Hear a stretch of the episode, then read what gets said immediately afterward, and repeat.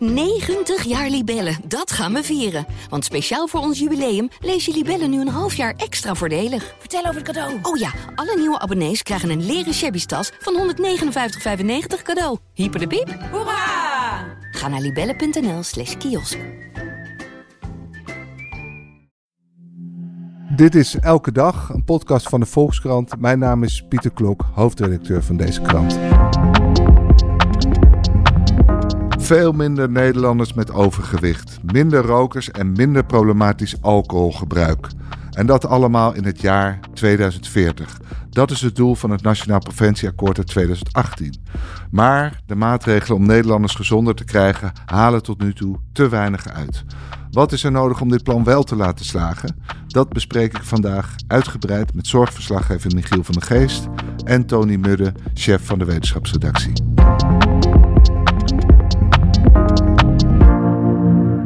Tony, om bij het begin te beginnen, uh, waarom moest dat Nationaal Preventieakkoord akkoord er in 2018 komen? Heel kort gezegd, gewoon om het volk gezonder te maken. En dan wilden ze focussen op drie dingen. Dat is nou roken, alcohol en ongezond eten. Omdat dat de drie dingen zijn die uiteindelijk ook, als je daar verbeteringen doorvoert, waarschijnlijk het meeste opleveren dat je minder zieke mensen hebt, minder mensen die uh, niet kunnen werken omdat ze te dik zijn of daar problemen mee hebben. Dus dat is waarom het is ingevoerd. Ja, want Michiel, je bent hier wel eens eerder geweest om te praten over de zorgkosten, die, die als we niet oppassen allemaal doorstijgen en geconfronteerd worden met enorme personeelstekorten. Is, is betere preventie ook de enige manier om ons tegen een soort zorginfarct uh, te beschermen? Ja, nu haal, moeten we oppassen dat we niet twee dingen door elkaar gaan halen. We hebben ja. de zorgkosten en het zorginfarct. Kijk, sowieso moet je natuurlijk streven naar een gezondere be bevolking. Dat staat ook gewoon überhaupt in de grondwet dat dat een taak is van de overheid. Of dat ook tot lagere zorgkosten leidt, daarover zijn hevige wetenschappelijke debatten aan de gang. Want uiteindelijk, hoe gezonder je leeft, hoe ouder je wordt. En uiteindelijk ga je ergens aan dood en krijg je te maken met zorgproblemen. En als je niet aan longkanker doodgaat, uh, wat voor de zorgkosten misschien best efficiënt is, want ja. dat duurt niet zo lang en je gaat snel dood.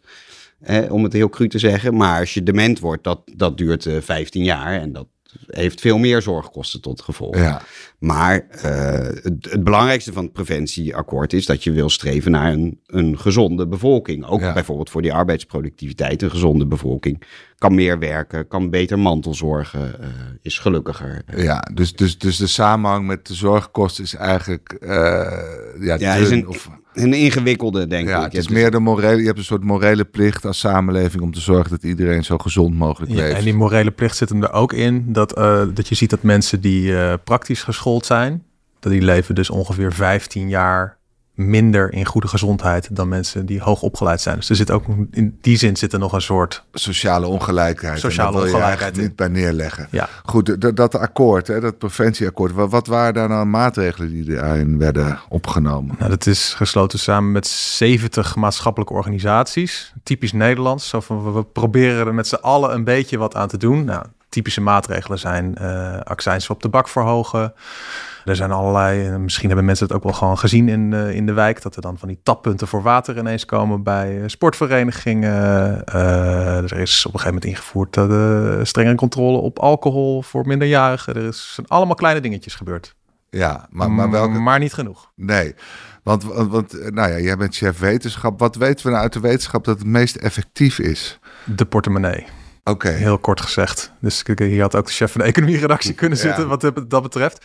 Maar waarvan echt keihard is aangetoond van... oké, okay, dit werkt om mensen uh, gezondere keuzes te laten maken. Nou, dat is gewoon die sigaretten heel veel duurder maken. Uh, gezond eten heel veel goedkoper maken. Suikertax zijn ook experimenten naar geweest. Onder andere in Mexico is dat ingevoerd. In Engeland is dat ingevoerd en dan zie je dus verschillende dingen gebeuren. Dat is één, als je dus uh, met een suikertax producten met suiker duurder maakt, dan zie je dat mensen het minder gaan kopen. Mm -hmm. En twee, en dat is ook heel opvallend, je ziet dat die producenten, die denken van, hé, hey, ik wil niet in die hogere belastingsschijf zitten.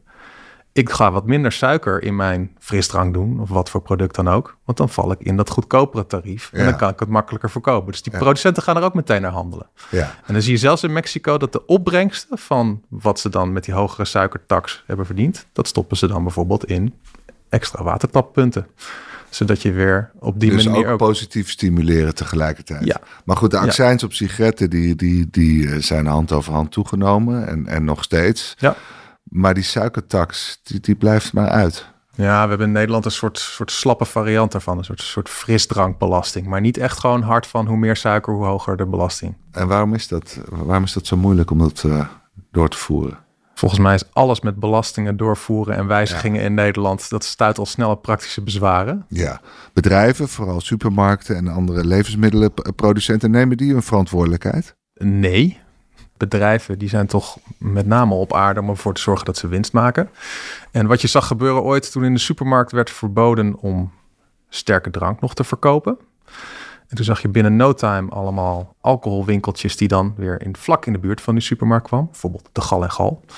Nou, de Gal en Gal is ook van Ahold. Dus dan zie je dat ze dus eigenlijk gewoon naar andere plekken zoeken om diezelfde spullen weer kwijt te kunnen. En datzelfde zie je eigenlijk nu gebeuren met sigaretten. Die gaan de supermarkt uit en er komen allerlei tabaks-speciaalzaakjes of de Primera's vlak in de buurt waar het dan alsnog te halen is. Ja, maar ze, ze, ze, doen nooit uit zichzelf een initiatief. Wat, ze hebben toch kiesbewust allemaal van die vinkjes en zo.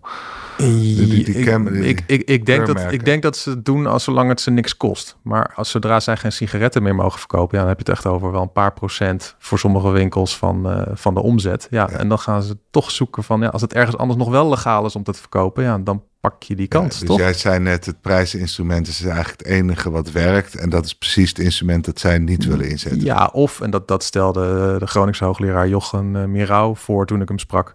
Die zei van ja, of je moet gewoon vastleggen van binnen een straal van 100 meter of 200 meter van een supermarkt kan je gewoon nergens sigaretten kopen. Ja. Dus dat ze gewoon een beetje uit het straatbeeld verdwijnen. Of dat je Ja. echt helemaal om moet om nog ergens zo'n pakje sigaretten te halen. Nou, wat ik Ja. zelf lastig vind, eh, zeker roken is toch vrij verslavend en drank ook. En als je Mhm. dus als, eh, eh, nou, als je daaraan verslaafd bent en, en, en je wordt, en dat zijn meestal dus eerder mensen aan de onderkant van de samenleving, Ja.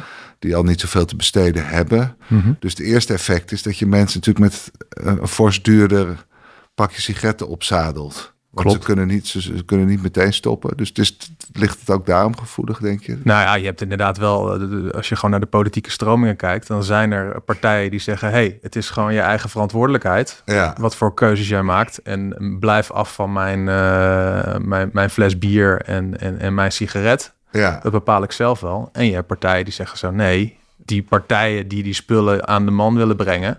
En de rook is gewoon een zwaar verslavend product. Daar zijn mensen niet tegen bestand. Ja. Dan moet je ze me helpen om ze tegen te beschermen. En qua positief stimuleren zijn daar ook nog succesvolle voorbeelden van. Ik, ik, ik noem het voorbeeld hier vaak. eh, Sinds, sinds er in de supermarkt enorme schappen met alcoholvrij bier staan met allerlei smaken. Drink ik heel veel alcoholvrij bier. Ja. Wat vroeger toen nog zo'n klein hoekje was, eh, liet je dat misschien eerder links liggen. Nou, hetzelfde wat ik bij biologisch vlees, dat ligt nog steeds in een hoekje vaak. Dan moet je Ja. echt je best doen om dat te vinden. Ja. Maar zijn er nou ook nog dit soort technieken dat je mensen gewoon op een positieve manier met het goede in aanraking kunt brengen in plaats van ze te straffen voor het slechte? Ja, met, met nudging zie je dat wel. Dat als je dus bijvoorbeeld... eh, mensen zijn heel gevoelig voor de, de standaardkeuze. Dus als je bijvoorbeeld in de bedrijfskantine... eh, gewoon de standaard iets gezonds maakt... en als jij... of eh, als je een, een- lunch hebt met collega's en je bestelt wat... als zeg maar de standaard gezond is... en als jij per se iets anders wil... Ja, friet met eh, wat voor sauzen dan ook... dan moet jij iets anders kiezen. ja. Ja, dat, dat is iets wat vaak helpt bij nudging. Je hebt toch ook van die congressen en dan eh, daar gingen ze experiment doen. Of je kreeg standaard de optie met vlees, tenzij je aangaf dat je vegetarisch wilde. ja, Of je kreeg standaard de vegetarisch variant. En als je dan vlees wilde, moest je dat aangeven. ja. En dan zie je enorme verschillen in hoeveel mensen vegetarisch Bijna gaan niemand eten. doet dat. Nee, Nee. Ja, ik weet, ik weet uit de marketing heb je ook de truc dat je altijd eh, drie varianten hebt. Dus en dat, dan, dan kiezen mensen altijd de middelste. Dus misschien Oh is ja. dat op sommige of, of je zeg maar, toepasbaar. zeg maar het kleine patatje wil, het middelgrote patatje Ja. of de, de super size me. Ja. En dan kiezen mensen voor de middel. Ja. Nou ja, dan heb je iets minder dat je gedwongen wordt om het gezonde te doen. Dan zeg je gewoon, dit is de ongezonde variant, friet. En dan je ook nog een broodje, dat is medium. Nou ja, goed, daar kan je ook nog mee spelen. Maar dat werkt ook. Dus Ja, en ook gewoon heel veel van die kleine initiatieven. Ja, ik ben zelf wel eens bij zo'n ouder-kindcentrum geweest. En dan hangen er van die hele grote posters met van... snap, snap even hoeveel suikerklontjes er in een, een pakje appelsap zitten of zo. Iets wat Ja. dan voor heel, voor heel veel mensen gezond klinkt. Want fruit. ja. Uh, dus bewustwording en dan vooral ouders. Die zijn er toch gevoelig voor. Ja. ja. En het, je merkt ook ja, ouders met, met jonge kinderen. Want het is vaak als je, ja, als je gewoon jong gezonde gewoontes aanleert, dan, dan, dan hou je die vast. En als je jong minder gezonde gewoontes aanleert, dan kom je er ook minder snel vanaf. En daarom zijn gezonde schoolmaaltijden ook zo belangrijk. Of gewoon ontbijten op school als dat thuis niet gebeurt. En, en veel gezonde schoolmaaltijden, water op school en geen mhm. inderdaad pakjes uh, wiki of appelsap of sinaasappelsap. Want als je eenmaal die, dat hebt aangeleerd, dan hou je dat langer vast. Terwijl als je altijd gewoon meekrijgt van ik neem Red Bull mee naar school of uh, Monster X, dan uh, ja. Ja, dus ik ben zelf warm voorstander van het Franse systeem. Dat je ook gewoon lekker warme maaltijd tussen de middag, goed eten. Uh, maar dat blijkt dus wel te werken. Ik bedoel, het, los van dat het wel wat kost, ongetwijfeld. Maar, maar als, je, als je kinderen van, van jonge leeftijd in aanraking brengt met gezonde varianten, dan wordt dat het nieuwe normaal in plaats van dat zakje chips in combinatie met een Red Bull. Uh, ja, en, en het is leuk dat je over die kosten begint, want er is nu een, ook een groep uh, zorgeconomen die ook op, advie, op, op verzoek van de overheid hebben een advies hebben uitgebracht van hoeveel mag preventie eigenlijk kosten? Want dat weten we gewoon niet zo goed. Hoeveel mhm. mag het nou kosten om, om effectief te zijn? En die groep die zegt, wat voor zorgkosten geldt, zou ook voor preventie moeten gelden. Dus in de zorg hebben wij, ja, het wordt een beetje technisch, maar de, de quality, de quality adjusted life year. Dus dat betekent, wij hebben met z'n allen eigenlijk afgesproken, een jaar in goede gezondheid mag 50.000 euro kosten. Ja. Dus als jij medicijnen krijgt, dure uh, kankermedicijnen, nou, voor, dan moeten ze uh, per gezond levensjaar mogen ze maximaal 50.000 euro kosten. Ja. Zo niet, dan gaan we het niet vergoeden, want dan zijn ze, dan zijn ze niet efficiënt eigenlijk. Dan mhm. zijn ze te duur. Ja. Zij zeggen, doe dat nou ook voor preventieve maatregelen. Dus de, ook daarvoor geldt, als een preventieve maatregel één uh, gezond levensjaar oplevert, mag het 50.000 euro per persoon kosten. Ja. Dat betekent, ik ben zelf gaan rekenen, maar volgens mij klopt dit, dat als je een maatregel neemt die een maand extra in goede gezondheid geeft, en je hebt een maatregel die dat voor 250.000 mensen uh, regelt, bijvoorbeeld gezonde schoolmaaltijden of schone lucht ergens, dan mag dat 1 miljard kosten. Ja. Nou, dat is een vrij ruim budget. En dat is een dus- vrij ruim budget. Dus, dus dat is best slim volgens mij van die groep, want die zijn voorstander van preventie. Die hebben gewoon gezegd, nou, als we dit... Dat is super consequent natuurlijk. Want waarom de gezondheidszorg, daar gaat 100 miljard naartoe. Terwijl dat eigenlijk relatief weinig bijdraagt aan de volksgezondheid. Ja. Uh, veel meer draagt bij gezond eten, schone lucht, goede leefomstandigheden, minder stress. Uh, een, een, een loon waarmee je uit kan als gezin. Dat draagt veel meer bij aan de volksgezondheid. Dus als wij nou gewoon die quali, die 50.000 euro per persoon, ook op preventie plakken, dan zul je zien dat preventiemaatregelen vaak veel effectiever zijn eigenlijk dan zorg uitgaan. Ja. ja, je zal dat soort sommetjes nodig hebben, omdat volgens mij de grote pijn van preventie is dat als jij, stel, je hebt kanker en dan uh, word je uh, geopereerd en de kanker is weg. En dan zegt iedereen, ah, fantastisch, een geweldige mm. arts en wat geweldig wat de medische techniek toch allemaal kan, de de helft van de dag. Maar als je naar preventie kijkt, ja, dat, dan voer je dus iets in, meer watertappunten in de stad of zo, of wat dan ook. En daar is dan het effect van meetbaar over 20 jaar. Als degene die dat heeft ingevoerd, die is al met pensioen en die wordt, krijgt er echt geen compliment meer voor. En het is allemaal heel moeilijk zoiets van, ja, wat is nou precies te danken aan de preventiemaatregel? Het is gewoon niet sexy om preventiemaatregelen in te voeren. Nee, en nee, ja, nee, jij, jij kent alle partijen in de zorg heel goed en ook de wisselwerking ertussen. Welke partij zou hier nou het voortouw moeten nemen?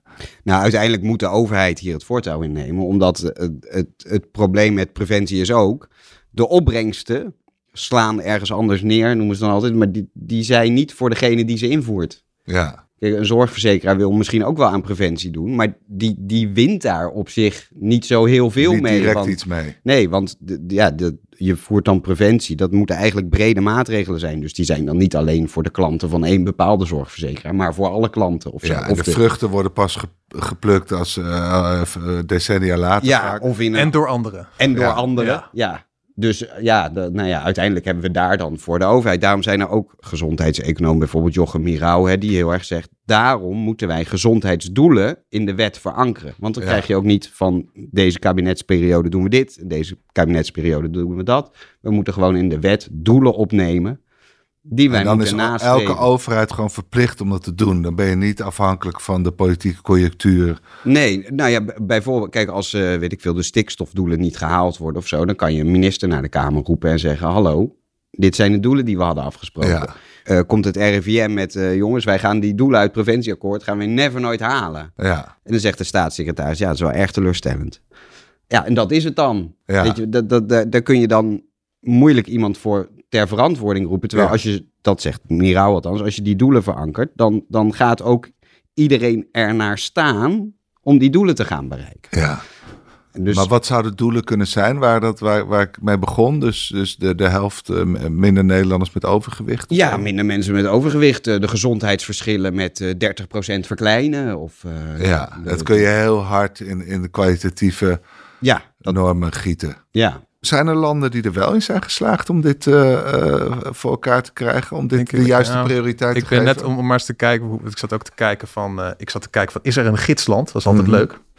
Dus ging ik even naar een kaartje met overgewicht in Europa.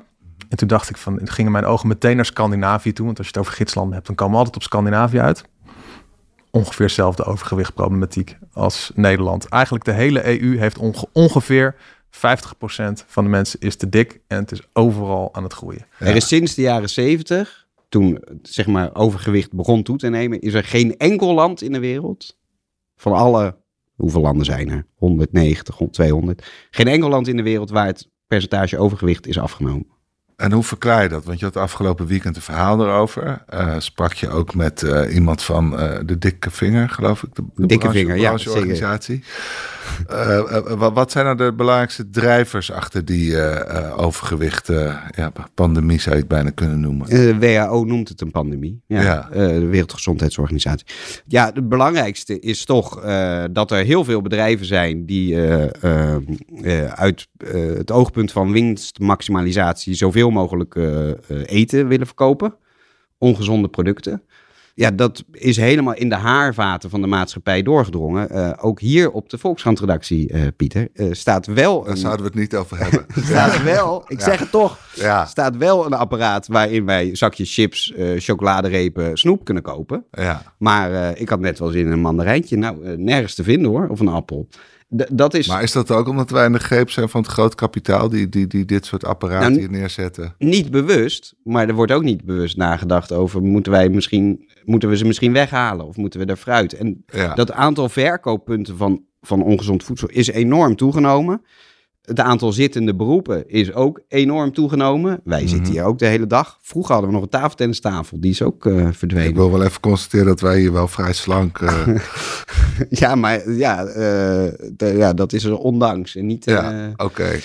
Maar het is ook een- teken. Maar je hebt dus die, die voedingsindustrie, hè, die gewoon, nou ja. En je hebt ook nog, het raakt gewoon de zwakke plek van de mensen. Ik bedoel, Ben Ja. Jerry's ijs is gewoon heel lekker. Ja. En Maar heel, dat veel, heel veel mensen vinden dat lekkerder dan, dat dan verlangen een naar appel. suiker, dat verlangen naar suiker. Eigenlijk maken ze daar dat- misbruik van. Hè? Ja, maar dat is, dat is ook gewoon hoe, je, hoe, jij, hoe jouw lichaam werkt. Ja. Dat zei Jaap Seidel, de Amsterdamse voedingshoogleraar, tegen mij. Die zei vroeger rende je natuurlijk rond op de savanne. En elke keer als je suiker of vet kon eten, je Ja. lichaam is daarop op voorgeprogrammeerd van hop, opslaan. Want je weet nooit wanneer je dat weer krijgt. Ja. Dus dat zijn allemaal mechanismes. En, en, en ook nog van zodra je onder een boom kan gaan zitten, vooral gaan doen. Even Ja. uitrusten. Ja. Ja. inmiddels is het natuurlijk helemaal omgedraaid. We zitten vooral. En ondertussen. Maar onze impulsen zijn nog steeds, eh, die hebben we meegenomen uit de oertijd. Ja, Van, en Ja, wat ik ook weet- nog in het voordeel werkt van slecht eten, is dat eh, die, eh, die Snickers hier in de snackautomaat, die kan je hier een jaar lang houdbaar houden. Gaat helemaal goed. En dat gaat met de schaal fruit niet. Dus er werkt zoveel in het dus voordeel van gezond slecht eten is, is, per, is per definitie minder houdbaar. Ja, wat gezond is vaak vers. Ja, Ja. En dat zak chips is hoogbewerkte echt voedsel, heel lang eh, houdbaar hoor. ja. Het hoogbewerkt voedsel is altijd houdbaar en meestal ook ongezond. Maar ik vond het ook nog wel heel frappant als je gewoon kijkt naar de, be- de beprijzing. Hè. Daar hadden we het net over, dat dat een van de meest effectieve dingen is. Dat dus die, eh, Jochem Mirau, die, die, eh, die Groningse hoogleraar waar we het net over hadden, die stuurde mij een advertentie door van een van de goedkoopste kratjes bier in 1999. En hij maakte een foto van wat het goedkoopste kratje bier in de supermarkt nu kost. En dat is ongeveer nog hetzelfde. Dus dan heb je 25 jaar inflatie eroverheen. En nog steeds is dat ongeveer even duur. Dus hij zei van slechte keuzes zijn nog steeds gewoon heel goedkoop vergeleken met gezonde keuzes. Maar hoe, hoe komt dat? Dat komt puur omdat het niet belast wordt of omdat de supermarkten ook denken? Ik denk ook dat, die, die, eh, dat het gewoon heel efficiënt is om dat te maken. Gewoon, dat het gewoon super weinig kost om een kratje bier te maken. Ja. Maar goed, Michiel, eh, het afgelopen jaar was natuurlijk ook het jaar dat er voor het eerst uh, een heel goed werkend medicijn tegen overgewicht uh, lijkt te zijn uitgevonden. wordt ineens massaal gebruikt, ook door allerlei celebrities. gaat dat inderdaad iets uitmaken? Ja, ik vind dat heel lastig om, om een antwoord op te geven. Kijk, de, de topman van de farmaceut Novo Nordisk, die zei tegen mij uh, afgelopen oktober, uh, over twintig jaar uh, hebben wij het probleem, de, de hoop is wel dat wij het probleem van overgewicht over twintig jaar getackeld hebben. Ja. Want er zijn er nu twee, maar... Wat, twee medicijnen? ja, twee fabrikanten. Ja. Novo Nordisk en Eli Lilly, die, die hebben nu echt afslankmedicatie, die ook daarvoor zijn, zijn toegelaten op de markt. Die vraag is vele malen groter dan ze hadden verwacht en aankunnen. Dat hebben de andere farmaceuten natuurlijk ook gezien. Uh, er is goud geld te verdienen, want we stevenen af op een wereld waarvan de helft meer, eh, meer dan de helft overbevolking heeft. Overgewicht. Ja. Overgewicht, sorry. Ja. Dus er komen meer farmaceuten. Die ontwikkeling gaat door. We zitten op een route nu die. ja, het wordt voor het eerst, eh, net als bij corona, er is een pandemie. En, en elke farmaceut ziet dat ze daar iets tegen moeten ja. bedenken. Ja, precies.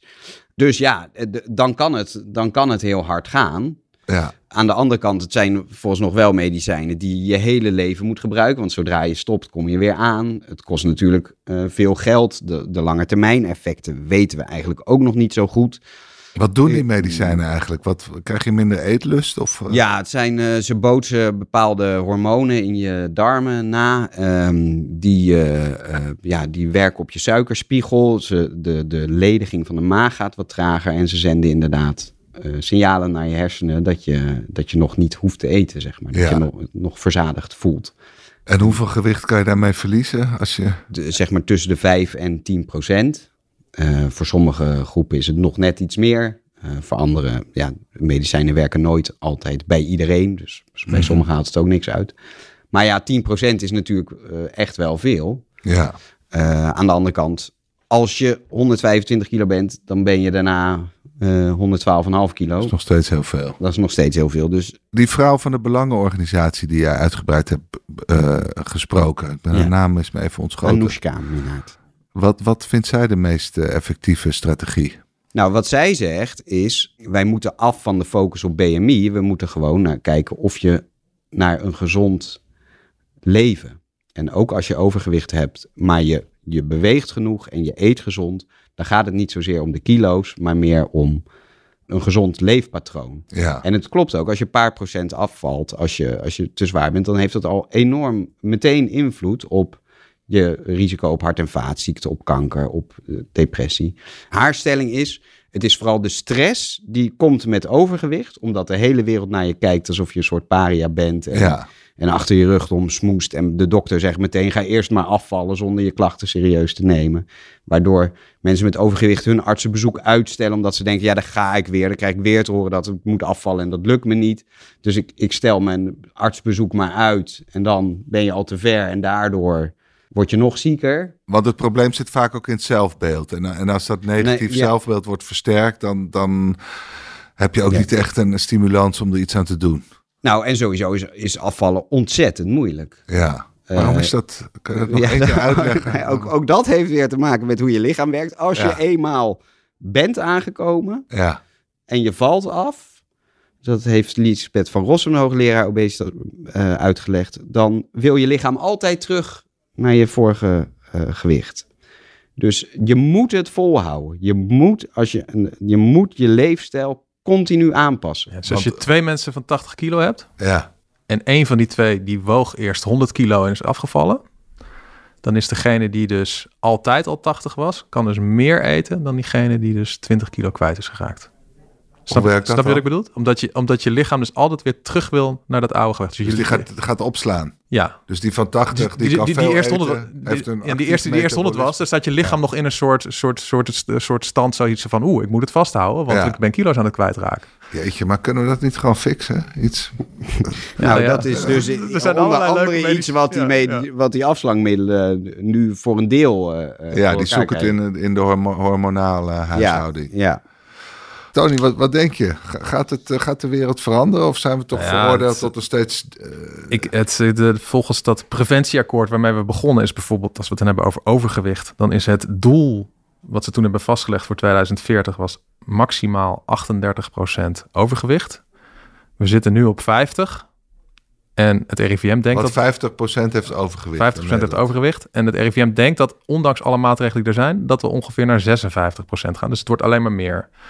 Dus het is wel zo'n ingewikkeld, veelkoppig monster... waar we mee aan het strijden zijn. En hoe zit het met roken en alcoholgebruik? Met roken is het... Dan pak ik even de cijfers er voor je bij. Roken is nu rookt ongeveer 18% van de volwassenen. En dat moet zijn 5%, dat doel voor het preventieakkoord. Dus dat is flink minder. En ze denken dat we op 10% gaan zitten. Dus we gaan wel okay, dus langs... Roken, roken gaat, langs, roken gaat langzaam de alcohol gebruiken. Moet ik, moet ik wel de kanttekening bij maken dat hele vapen hebben ze niet eens meegenomen hierin. Michiel, waar heb jij, heb jij hoop? Of denk je dat, dat het toch wel eens dusdanig moeilijk is dat we ons er toch maar bij moeten neerleggen en meer in de acceptatiemodus moeten schieten, zeker waar het overgewicht eh, betreft? Nou, eh, hoop altijd. Ik denk dat het voor bepaalde groepen uh, echt wel een uitkomst is. Zeker die gewoon mensen die genetisch uh, zo in medicijn bedoel je? Ja, ja. als medicijn zit. Uh, ja, verder is het gewoon super ingewikkeld, want uh, het zijn geen populaire maatregelen die je moet nemen. En nee. uh, daar zijn blinken politici over het algemeen niet in uit. Dus, nee, maar goed, als je het wettelijk vastlegt en je hebt die rekenmethode die jij net uit de doeken deed, dat je echt continu voelt hoeveel het oplevert, dan kan het misschien toch.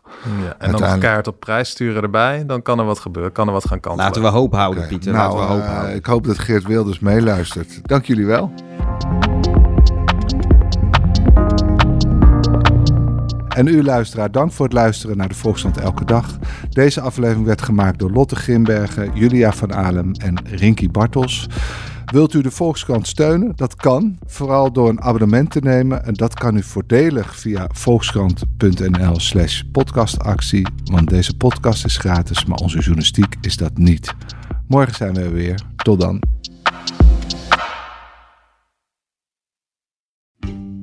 90 jaar Libellen, dat gaan we vieren. Want speciaal voor ons jubileum lees je Libellen nu een half jaar extra voordelig. Vertel over het cadeau. Oh ja, alle nieuwe abonnees krijgen een leren shabby tas van 159,95 cadeau. Hyper de piep. Hoera! Ga naar libellen.nl slash kiosk.